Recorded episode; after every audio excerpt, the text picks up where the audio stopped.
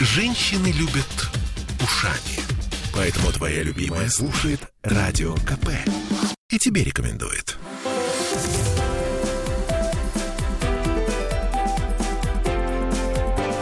Антиполитика. 17.03 в Петербурге, и, как обычно в это время, Ольга Маркина и Олеся Крупанина будут пытать нашего гостя. Сегодня у нас Александр Шишлов, депутат седьмого созыва Законодательного собрания. Здравствуйте, Александр. Добрый день. Пыткам готов. Отлично. потому что знаете, в чем будет заключаться основная пытка? Почему антиполитика? Потому что мы попытаемся раскрыть вас не с политической э, точки зрения, с которой, конечно, то, конечно, о политике тоже пойдет разговор, но и с человеческой тоже. И к этому, кстати говоря, призваны несколько музыкальных произведений, которые тоже некоторым образом характеризуют нашего гостя. Итак, э, Александр представляет партию «Яблоко», бывший омбудсмен да, это человек, который занимается правами человека. И вот в этой связи я стесняюсь спросить, у меня сразу жесткий вопрос. Быть омбудсменом — это невероятно благородно, круто, и это великая миссия. Быть депутатом, ну, в глазах некоторых отдельно взятых людей, это почти позорно. Ну или чуточку смешно. Ну, вы знаете, быть омбудсменом тоже в глазах некоторых это значит быть чиновником, там, и каким-то таким человеком, далеким от прав человека. Но это зависит вот, от того, это, кто омбудсмен. Э, Вас-то мы знаем вот давно это, и по это делам. точно. А на, на самом деле, это вот вы правильно заметили, омбудсмен это такая очень специфическая работа, вот. Для, для России это вообще новый институт, уполномоченный по правам человека. Он существует там, ну, чуть больше двух десятков лет. Да и понятие прав человека для России такое достаточно свежее. Ну, свежее, но в Конституции это у нас целая глава про права человека. Ну, вопрос ну, а на заборе-то тоже. Вопрос в том только, да, вот как это все в жизни реализуется. Поэтому вот эта работа уполномоченного, причем ведь уполномоченный по правам человека, я еще не совсем от этой работы отошел. Я. Мы очень надеемся. Э, у полномочного ведь нет каких-то дубинок административных, там, штраф он не может наложить, там, бюджет какой-то у него тоже, которым он мог бы кого-то там финансировать, какие-то правозащитные организации, этого тоже нет. И э, есть, в общем-то, главное оружие – это слово, наверное. Слово и совесть. Э, и, э, ну, совесть знаете, когда, когда уполномоченный выбирается, когда его вот выбирает парламент и федеральный, федерального, наше Петербургское законодательное собрание регионального уполномоченного, уполномоченного, уполномоченный приносит присягу, в которой очень важное слово говорится, что я вот как уполномоченный клянусь работать так, э, чтобы руководствоваться законом, справедливостью и голосом совести. Вот такая вот очень... Вот формулировка, по-моему, гениальная. Формулировка сложная, Не знаю, и я важная. не уверена, потому что в моем представлении закон не всегда э, в унисон звучит с голосом совести. Поэтому, поэтому он и здесь тем, и перечислен. И тем, и тем. Поэтому да, он здесь и, и перечислен. Тем, и тем, конечно, и тем. конечно. Ну, Слушайте, и поэтому оказывается так, что э, авторитет, эффективность вот этого госуд... это государственный ведь правозащитный угу. институт, не общественный, государственный, он же э, государственные служащие работали в моем, работают в аппарате, который я возглавлял, в органе, который я возглавлял, но он особый. А, и э, вот э, во многом действительно зависит от э, личности. Ну, тут что тут Насколько можно сказать? Я, я понимаю, Александр Владимирович, 6 декабря у нас будет имя, да? Имя... Первого первого в следующую а, даже среду. первого, да, то есть еще быстрее. Среду. А, сейчас есть некий список из примерно 10 имен, да, которые, собственно... Ровно 10. Так, и как вы полагаете? Ну, ставки, конечно, мы делать не будем, но у вас есть Почему какие-то... не будем? Будем. Ну, ну вот Олеся готова. Знаете, во-первых, вот я э, считаю, что все-таки я не, не зря поработал в этой позиции почти 10 лет, э, потому что мы смогли создать такой орган, который, ну, я без ложной скромности могу сказать, один из лучших в стране. И многие и правозащитники, и эксперты говорят, что вот Петербургский институт уполномоченного по правам человека, он действительно состоялся, действительно эффективный, и правда нам удалось помочь ну, я думаю, тысячам людей. И главное говорить вслух о тех проблемах, о которых многие стесняются по разным причинам говорить. Так о правозащитных будет... проблемах. Подожди, поэтому, поэтому, конечно, мне очень важно, кто будет э, преемником, потому что э, у меня большой аппарат был. Мы очень сильно развили вот наш институт. У нас большой и очень профессиональный и очень посвященный вот этому делу правозащитному аппарат, мои, мои сотрудники мои. И, конечно, мы хотим, чтобы сохранилась вот эта направленность, которая у нас была, не стесняться, не бояться острых проблем касаться, потому что... Ну, Я если... правильно понимаю, что вы оттягиваете тот момент, когда вы готовы Саспенс. будете... Называется саспенс. Ну, э, э, нет, на самом-то деле я, когда э, уходил вот с этого поста, это было месяц назад, э, потому что нельзя быть одновременно депутатом и уполномоченным. А э, почему я закончил свою миссию как уполномоченный? Потому что у меня уже она завершалась, вот в апреле заканчивался Срок очередной. закончился. Да. Ну там, знаете, какая история? Э, Вот по закону Я два, поняла. два срока То есть можно. мы не получим, на Вы самом получите. деле. Ну, я уж, раз уж мы эту тему затронули, я хочу, чтобы и наши слушатели, и вы э, знали немножко больше. Мгм, Хорошо. А, э, можно было бы, как говорится, обнулиться, обнулить сроки, потому что закон А менялся. можно за- было? Можно было, да. Но я э, сказал сразу, что я не пойду на это, потому что есть э, принцип. Вот два срока человек отработал, и. Сменяемость власти. Да, ну, это, это, это что-то даже, есть. даже, пусть это даже и не власть, но важно менять. Да, важно да, менять. конечно. Э, Вот. А это одна причина была, почему я решил, что нужно менять деятель- менять род деятельности, вот даже не, не дожидаясь. А вторая причина, я все чаще убеждался, и мои коллеги, которые со мной работали, в том, что э, защита прав человека э, требует изменений законодательства, требует изменения государственной политики во многом. И, поэтому вы решили с другой и стороны Труд- подойти. трудно разделить сейчас правозащиту и политику. И поэтому я вернулся к политической деятельности, вот стал депутатом. Ну а что касается преемников, ну, конечно, выбирать будут депутаты. У меня только один голос, у нас в законодательном собрании 50.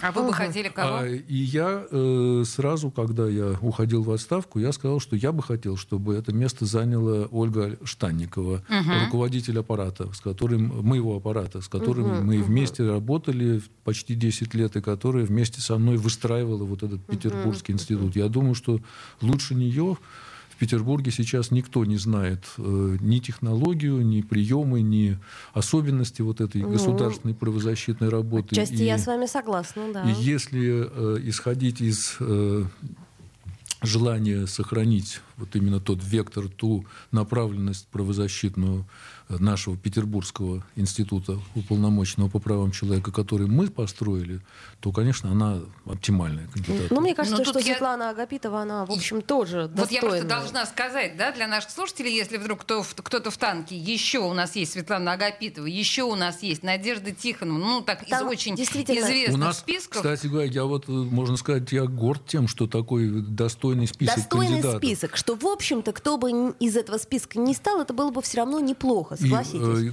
И, э, и еще, кроме, кроме Надежды Тихоновой, еще два депутата прошлого созыва. Э, Ольга э, м, Ар- Э, Ходунова. да, и э, Евгений Никольский. И вообще там много, действительно много интересных состоявшихся людей. Это говорит о том, что ну, стал этот институт востребованным не только людьми, но и которым мы помогаем, но и теми, кто ощущает в себе какие-то силы для этой работы. Поэтому, конечно, трудно сейчас предсказать результаты. Э, Конкуренты Ну, скоро мы их узнаем. В Это уже студии радио «Комсомольская правда» Александр Шишлов. И пока мы а, наблюдаем путь из правозащитников в депутаты. Путь Законотворцы. Ну, тут, знаешь, на самом деле, вот путь такой спорный, тернистый, и с философской точки зрения, мне кажется, тут есть еще о чем поговорить, потому что, ну, правда, вопросов громадье. Но у нас, правда, много других вопросов. А я напоминаю, что наши гости в программе «Антиполитика» некоторым образом характеризуются теми песнями, которые они выбирают. И господин Шишлов, на самом деле, признался нам, что он любит давно ДТТ, любит и знает, но предложил нам именно эти песни, потому что захотел послушать новый альбом, который еще целиком не прослушал. Я правильно поняла ваше Да, да, пожелание? некоторые песни я уже слышал, но не все. И А вот поэтому, да, э, диджей Шишлов ставит нам ДДТ.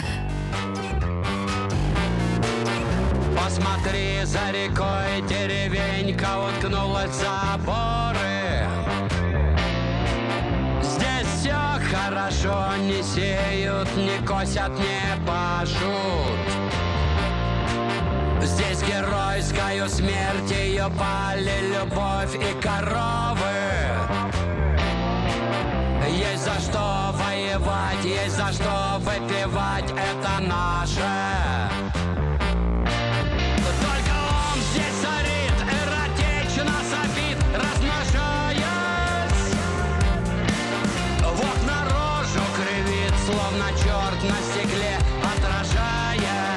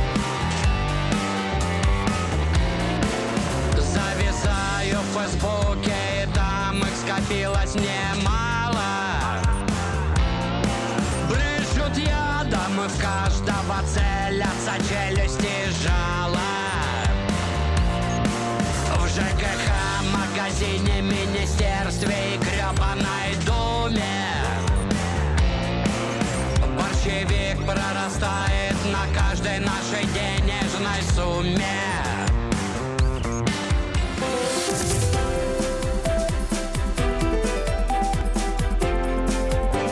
Антиполитика.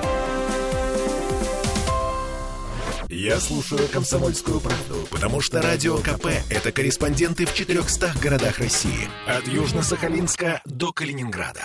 Я слушаю «Радио КП» и тебе рекомендую.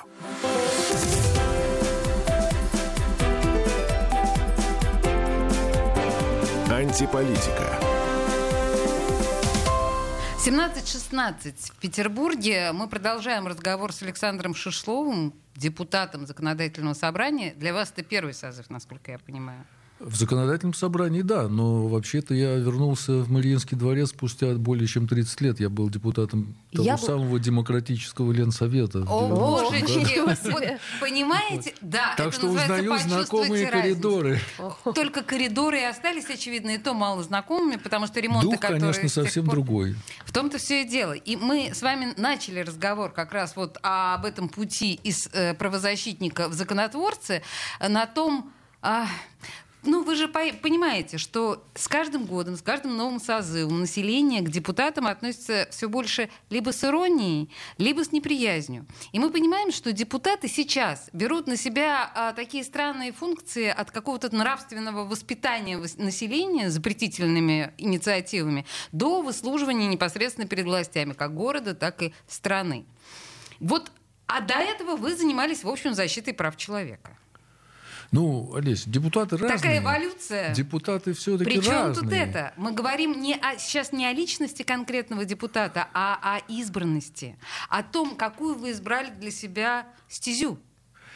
Я, ну, мы немножко об этом поговорили в первой части. Почему я вернулся в политику? Да. Потому что я увидел, ну, собственно, это все видят, и вы видите, и наши радиослушатели это видят, что э, когда мы говорим о наших правах, то и хотим, чтобы, хотим, чтобы они э, защищались, реализовывались, чтобы то, что в Конституции написано, целая глава о наших правах, чтобы это было не только надписью в красивой книге, но это было в нашей жизни реальной, нужно менять государственную политику, нужно менять законодательство. Вот вы, как журналисты, я думаю, отлично чувствуете, какой прессинг идет сейчас вот с понятием так называемых иностранных агентов. А вот мы, которые- собственно, об этом и мы хотели говорить. с вами поговорить. а, ну вот, видите, я поймал вашу мысль. В начале, э, когда это, когда это само понятие введено было в российское законодательство, это уже Да уже 9, прилично, 9 уже лет, лет 10, по-моему, да. прошло, Да, да, да, в да. 2012 году. Ну, как-то тогда это В все было не так а страшно. вначале это было ведь как? Э, Во-первых, речь шла не о журналистах и не о СМИ, а о некоммерческих организациях, которые получают Получали иностранное да. финансирование Мгм. и занимаются якобы политикой, политической деятельностью. И когда этот закон принимался, то аргументы были такие, что нельзя, чтобы э, из-за рубежа финансировалась политическая деятельность. И в каком-то смысле это действительно правильно, потому что это, э, ну, никакая страна не хочет, чтобы кто-то извне влиял на ну, например, на избрание тех же депутатов, финансировал бы избирательные кампании, там, создание каких-то партий, понятно. Цели, казалось бы, были благие, но на практике, на практике э, в силу того, что, с одной стороны, вот эти правовые нормы были написаны очень нечетко, сформулированы Мгм, нечетко, и мгм, под мгм. понятие политической деятельности подходили, э, попадали, например, организации, которые помогали больным СПИДом, на- м, другими, д- другие благотворительные, по сути дела, организации. Из-за того, что они э, получали, были получать они получали какие-то да. гранты из Мгм, международных фондов, э, потом они делали э, благое дело, полезное, общественно полезное, социально полезное дело, но при этом, ну, например, провели какой-то социологический опрос. И по мнению Минюста, вот этот социологический опрос – это политика. Как же? Вы спрашиваете людей, значит, что вы думаете? Значит, вы занимаетесь политикой. Вот вам штамп. Значит, вы иностранный агент. И дальше больше, дальше больше. Дальше это законодательство ужесточалось, развивалось. И главное, оно очень невнятное. Мы не можем понять, Абсолютно. по какому принципу и когда. Вот, например, с, с Росбалтом, да, эта история, это, это же вообще как-то это, это такой абсурд, который ни к чему не приложить, Ну, подождите, ничем не подождите, объяснить. подождите. С Росбалтом ты считаешь это абсурд? А то, что Иркутское общество библиофилов стало иностранным агентом, для тебя это не абсурд? Ну, все-таки иркутское общество библиофилов, Библиофилов. а- а- от меня далеко, а тут вот мои коллеги, мои Ну, друзья. просто тут же, это же профессиональная солидарность да. корпоративная. Коллеги по цеху. Я просто не понимаю, как это возможно. И понимаю, что на этом месте может оказаться каждый из-за чего угодно. Вот это страшно. И более того, не понимая почему. Потому Да. что с тем же Росбалтом ведь история какая. Ну, поскольку мы, мы- в- я, я знаю многих тоже из Росбалта людей, и, э, ну, в конце концов, и лидеры Росбалта Наталья Чаплин, они петербуржцы, петербурженки. Вот. И э, э, мы с моим коллегом по Яблоку Борисом Вишневским направили от имени фракции Яблоко в законодательном собрании запрос в Минюст. Значит, ну так об- объясните, потому что мы не понимаем, и журналисты не понимают, на каком основании. Знаете, что мы получили в ответ от Минюста? Что? На основании материалов, представленных исполнительными органами государственной власти. Все. Какие-то, кто-то прислал в Минюст материал, даже неизвестно кто. Прокуратура, там, Роскомнадзор, неизвестно. Не, не нет публичной информации. Кто-то что-то там рассказал, что Росбалт плохой. Все. Минюст ставит штамп. Вот. И, То есть критерии, они настолько критерии- зыбкие, что... критерии зыбкие. Так нет, ну в И- данном случае мы же понимаем прекрасно, что критериев нет. То есть э, на, Росбалт же не потому, что он действительно работал на каких-то иностранцев, а потому что там Черкесов, который муж э, госпожи Чаплиной. Ну, это же очевидная совершенно история. Да, то есть э, получается так, что вот вся это понятие иностранных агентов и вся вот эта история с развитием этого законодательства, она направлена не на те цели, которые можно было бы назвать благими, которые 10 лет назад декларируются, а совсем на другое. По сути дела, это речь идет о э, новой форме, можно сказать, о новой форме государственной цензуры. Конечно. Запрета на профессию в отдельных даже И случаях. очень по разным причинам. А, Так вот, на самом деле мы знаем, что в законодательном собрании создана группа, специальная комиссия, которая Шишкина должна противо- да? Да. э, противодействовать. инициировала, ага. Да, этой истории. Что уже делается, что запланировано, вот что вы можете сказать? Ну, э, у меня немножко другая концепция. Действительно создана э, вот эта рабочая группа, в нее входят представители всех э, фракций, которые в законодательном собрании, в нее входят представители союзов журналистских, э, собирались уже не- неоднократно э, в таком вот широком составе. И э, с- то, что предлагает э, Марина Шишкина, это попытаться сформулировать какие-то поправки чтобы конкретизировать э, какие-то нормы, которые Поправки сейчас нечеткие, к законодательству? законодательству, да. Ну, в принципе, можно, конечно, идти таким путем, но я думаю, что этот путь не увенчается успехом. Может быть, какие-то слова где-то поменяют, но поскольку цель-то этого закона, а как оказалось, совсем другая, не защита от иностранного влияния, а, по сути дела, э, Карательная. ка- карательная, ограничительная, запретительная э, и совсем другие цели преследует это законодательство, то моя позиция и позиция партии «Яблоко», она другая. Мы считаем, что это законодательство реформировать, исправить, улучшить невозможно. То есть этот закон надо Это убрать? изначально порочная концепция. Э, И этот закон должен быть уничтожен. Александр, но- и, э, и прошу прощения, Олеся, и как раз вот э, мы подготовили вместе с экспертами законопроект, который проводит вот инвентаризацию. Мы даже сами удивились, сколько нужно менять, сколько всего вот этого шлака э, законодательного мусора за последние 10 лет В данном случае вам скажут, что это не мусор. Вам скажут, что это же ответный закон, закон э, американцам. Это, это для тех, кто, так сказать, не знает матчасти, могу Это, сказать, конечно, это учите абсолютно матчать, потому что американский закон Фары, так называемый, он совершенно не об этом, он о другом. Он, го- во-первых, о другом, он- а во-вторых, иностранным агентам может только суд признать. Это самое важное. Ну, это уже мы не, просто этого не коснулись. У нас ведь это делается во внесудебном порядке. Конечно. Просто вот кто-то высылает какую-то информацию, как вот мы с Росбалтом образ- выяснили, и потом идут санкции. Так Александр вот, Владимирович, наша вы серьезно позиция- думаете, что это возможно? Убрать Я- закон. Знаете, э, как есть такой хороший афоризм. Будьте реалистами, требуйте невозможного. Вот, нам надо поставить цель. Мы хотим это уничтожить. В российском законодательстве не должно быть такого понятия, потому что мы видим, как это работает. Еще два шага, два-три шага, и у нас будет понятие «враги народа» в закон введено. Не то надо же остановиться. оно уже почти и есть. Так вот, надо остановиться. Послушайте, на самом деле следующий шаг это действительно ГУЛАГ, ссылка и расстрел за неблагонадежность. Я предлагаю песню хорошую послушать, потому что мы совсем в грусть уходим, да? Перезагрузимся.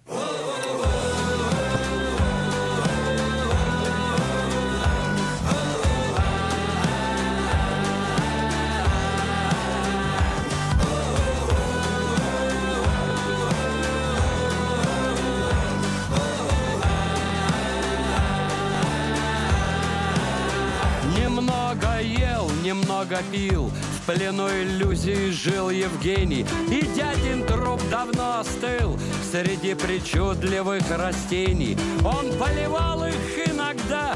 Герань, гортензии, алоэ. Евгений гроб, их было двое И дней спокойных череда. Звенела мелочь по карманам Росли ракеты и свекла. Неспешно кровь бойцов текла В деревне наши из Афгана.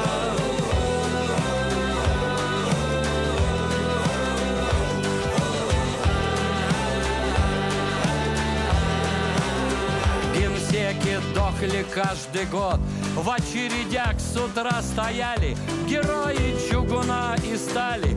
Сорокаградусный народ. Короче, жили налегке Как Пушкин солнышко светило. Онегин, сидя на толчке Мог наслаждаться тем, что было. Татьяна редко заходила. Поднять пыталась члены дух.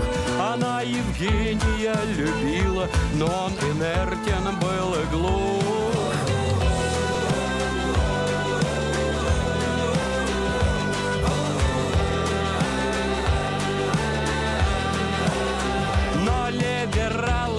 Горбачев. Их жизнерадостные трели. Взорвали мозг, сказав почем? В плену иллюзий жил Евгений. И разливался плюрализм. И Герменевтика обещала Что скоро будет новый изм. Маршировать для счастья мало но объяснить никто не смог. Нам про ответственность свободы Пока все пели под шум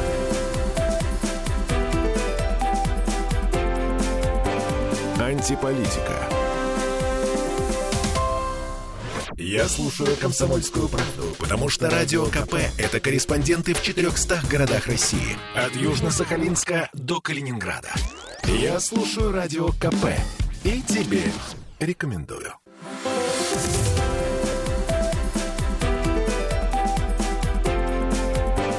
Антиполитика. 17.33 в Петербурге, и мы продолжаем разговор с депутатом седьмого созыва Законодательного собрания Александром Шишловым, депутатом фракции «Яблоко». Это человек, который на самом деле реально верит, что силами депутатов можно... Взять и отменить закон какой-нибудь. Ну, какой-нибудь, какой, какой-никакой. Про иноагентов, конечно. Не просто какой-нибудь закон, а именно этот закон можно просто удалить из нашего законодательства. Конечно, верится с трудом, но если вам это удастся, я не знаю, вы войдете в историю как герои. Мы с вами в эфире выпьем шампанское. Слушайте, давайте чуть ближе к народу. Вот тут сегодняшняя новость, что пенсионеров, значит, собираются стимулировать двумя тысячами рублей за то, что они э, вакцинируются. А еще вот всякие розыгрыши проводят. Там, например, квартиру разыгрывают. Ну, это, правда, не у нас, а в Москве, но у нас тоже, наверное, что-нибудь разыграют. Автомобиль где-то. Вот, это я к чему говорю? А это вообще нормально? Ну, знаете, чтобы ответить на этот вопрос, я думаю, надо немножко назад вернуться, когда вот, собственно, эпидемия только началась, э, и даже не сильно-то мы все представляли, во, во что мы вообще входим. Как она изменит нас. Да, как она нас изменит, нашу жизнь изменит. Э, про, про QR-коды, про вакцинацию сейчас много очень разговоров и диаметрально противоположные позиции, но я думаю, что вот есть одно обстоятельство, которое э, деформирует вообще все, вот, что, э, все, что относится вот к этой антиковидной теме, к противодействию э, эпидемии. Это, знаете что, это доверие. Вот, на мой взгляд, если бы у нас... Доверия которого нет, вы Вот именно, которого нет. Если бы мы с вами доверяли Э, ну, я же не только депутат, я же еще и человек. Вот если бы, поэтому я себя вот с вами в один ряд хочу поставить. Верим мы нашему государству? Мы верим тому, что нам говорят про эпидемию, про вакцину, про заражаемость, про заболеваемость. Так я бы хотела верить, хотела... но они же каждый раз разные так говорят. Вот в том-то и дело. На самом-то деле ведь вакцинация сегодня, как бы это ни было печально, это единственный способ реально, реально противодействовать эпидемии. Я это по своему опыту знаю, личному опыту. Я вакцинировался, потом ревакцинировался. А потом, потом заболели. Потом, да, выяснилось, что я подхватил, значит, где-то, ну, даже я догадываюсь, где. Э, вот. В ЗАГС э, э, Но очень легко, к счастью, относительно легко, без Это как раз к тому, что надо Надо вакцинироваться. Вот живой прямой. Я вам живой пример, что надо ну, вакцинироваться. Ну, то есть, если всем давать шоколадку, то все будут вакцинироваться? Если бы это было сразу сказано, честно, что такое эпидемия, что такое вирус, как можно с ним бороться. Люди бы, наверное, верили бы больше. Если бы нам давали честную, правдивую статистику о заболеваемости.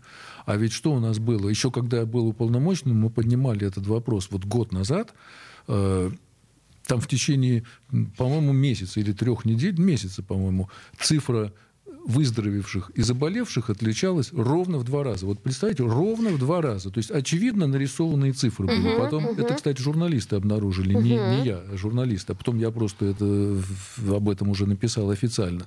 Как только мы эту тему подняли, тут же, значит, исправилось все, стало более-менее э, более-менее похоже на правду, но лишь похоже на правду.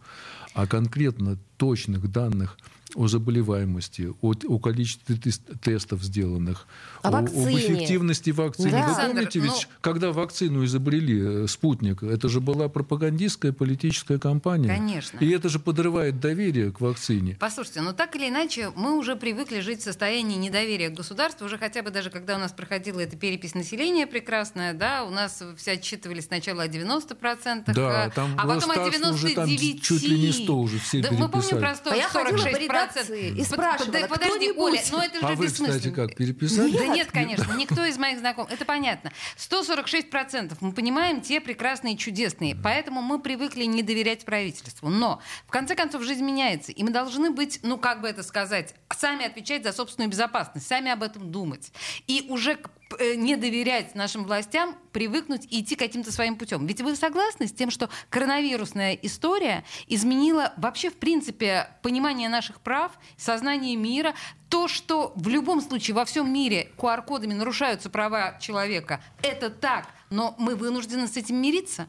Ну, просто ради безопасности. Ну, это, это тоже относится вообще-то к правовому регулированию, Конечно. прав, и к концепции прав человека, и к тому, что права человека это, это очень важно, но это не абсолют. Не незыблемое и, понятие. Э, права человека существуют и должны обеспечиваться, и, и, и защищаться, и сохраняться э, в той степени, в какой они не, не, не нарушают права других. Угу. Если человек заболел, то и ходит и распространяет вирус. Ведь он же... Объясняя, что у него права человека. Да, ведь он же приносит опасность всем. Вот, да. Поэтому, конечно, здесь нужно искать баланс. И э, неправильно, когда идут, пытаются идти по пути обязательности, запретительности, ограничительных мер каких-то. Вот, э, ну, это рождает черный рынок вот как раз у нас, да? Черный рынок этих поддельных да, сертификатов. сертификаты. Да. Надо другим совершенно путем идти. Нужно стимулировать, нужно стимулировать э, вакцинацию. И вот мы возвращаемся к двум тысячам. Я говорю, что это же как-то, это же глупо, понимаете? Вот меня, например, сразу, как только я слышала про эти две тысячи, мне какой-то вот аферой запахло. Вы знаете, в этой лотереи какой-то. Кто возьмет билетов пачку, тот А, получит водокач. А можно же другими Ну, способами можно как-то сознательно, да. Можно же другими способами. Можно э, действительно разрешать э, более благоприятные условия посещения, скажем, театров, музеев, ресторанов тем, кто вакцинировался, потому что это защищает всех людей, всех, в том числе и вакцинированных, и невакцинированных. Вот э, такими путями надо идти. Очень вводить- сложно и хитро. А вводить новые... Ну, конечно, проще всего сказать нет, запретить и штрафовать, и что-то такое делать. Но это не работает, в нашем обществе особенно. А вот если э, говорить о заражаемости, о, о, ситуации с э, ростом, ну сейчас, слава богу, рост остановился, э, где э, главные источники заражения? Э, вот я согласен с теми экспертами, которые называют общественный транспорт. А Но мы как? же не можем его закрыть. Мы не можем его закрыть, но мы можем э, сделать так, чтобы люди там все-таки носили, хотя бы носили маски. Мы хотя не бы можем так носили сделать. маски.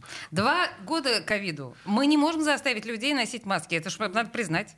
В общем, надо Потому- отрубать всем э, руку. Нет, потому, потому что, помните, вот когда только началась эпидемия, были всякие полицейские рейды, которые э, в садах там... Даже э, в, в парках. в парках, да. Гоняли старушек, Ну, я вот, помню. э, надо, надо-то было не туда идти, а как раз надо было идти э, в, в метро, в общественный транспорт. Да. И даже не штрафовать и не гонять, а просто напоминать людям. Каждому подходить и, это бы И вошло давать бы- по носу, закрой нос маской. в- э, Это бы вошло в привычку просто. Это бы просто вошло в привычку, и люди бы смотрели с с неудовольствием и с неодобрением на тех, кто рядом идет без маски. Ну, в общем, да. Общественное, конечно, общественное порицание это тоже важная вещь. Хотя, вы помните, было несколько чудовищных эпизодов, когда дрались, давали друг другу Так, по а был голове. даже в спорах. эпизод, когда кто-то кого-то убил. Убил да, даже, да. Ну, в общем, на самом общем, деле, конечно, мы очень Заставь дурака Богу молиться. нервном, нервное время живем. У тебя сегодня есть Да, блиц? давайте мы быстренько, Блиц, э, вопросы вам зададим, а вы на них быстренько, буквально сразу ответите. Вот ну, скаж- если будут ответы, отвечу. Да. конечно. Коротко, пожалуйста. Очень коротко. Сколько языков вы знаете? Сколько языков? Э, Ну, русский я знаю хорошо, мне кажется, да. По-английски я говорю свободно, по-немецки могу объясниться, потому что я э, работал в Вене э, в постоянном представительстве Ничего России при международных организациях э, 7 лет. А Перед Принято. тем, перед тем, как, кстати, Хорошо. стал уполномоченным. Принято. Принято, поехали. А с кем вам легче работать? С женщинами или с мужчинами? Женщинами все легче делать. Понятно. Принято. Какой ваш любимый цвет? Цвет, ну, наверное, зеленый. Зеленый, принято. Вы водите машину? Да. Что вы слушаете в машине? В машине слушаю, увы, не радио «Комсомольская правда», радио «Эрмитаж». Хорошо. Вот На- это сейчас неправильный был ответ. на- Вот на- прям... Ну подожди, Все, монетка, красную карточку. монетка нашим коллегам с радио Эрмитаж. Любите готовить? Нет. Э, Жена готовит. А есть любите? Ну, кто ж не любит есть? А, а любимое блюдо? О, их так много. Не перечислить, Не, да, за да. такое время. Хорошо. А вот если бы выбирать эпоху, то какую бы эпоху вы выбрали, хотя бы глазком посмотреть, ну, одну? Э, Я хочу жить в нашей эпохе. Ну, жить понятно, а подсмотреть-то, ну... ну посмотреть, посмотреть лет на 10 вперед. Это было бы интересно. А, А. будущее, прекрасно. А. Последний, Оля, вопрос. Да, император. Вот если бы э, вы выбирали любимого императора, э, кто бы это был Ну, в любимый России? император. Ну, кто вам больше нравится? Ну, любимый, наверное, сказать неправильно, но вот император, который провел в России реформы, Александр, вот это, я думаю, самый был- Опс! Так, понятно. Это, Интересно. кстати, да, интересный ответ. Александр Реформатор. А, Александр Шишлов был в студии радио «Комсомольская правда». Я напоминаю, что депутат сам выбирает ту музыку, которая играет а, в нашей программе. И депутат Шишлов выбирает Юрия Шевчука. Что ты сделаешь? Спасибо вам большое, что вы к нам пришли. Спасибо. До встречи. Ветер восьмого дня Мне прошептал Гарин Мозг мой упал гремя Тем, что боролась с ним. Грабили магазин М-видео и Ашан. Вырвал арты витрин Каждый был зол и пьян. Бургеры чупа-чупс Чавкали на полу. Телевизор лишился чувств Кто-то рыдал в углу. И пожирали все Гнилая слепая тля, недоеденное вранье, затянувшаяся петля.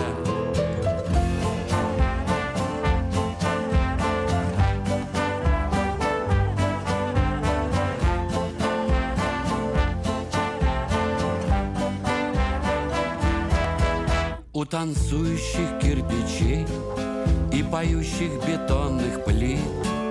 Охранник уже ничей Стрелял в этот безлимит Кто-то зарывался вниз Кто-то бежал наверх Вскарабкавшись на карниз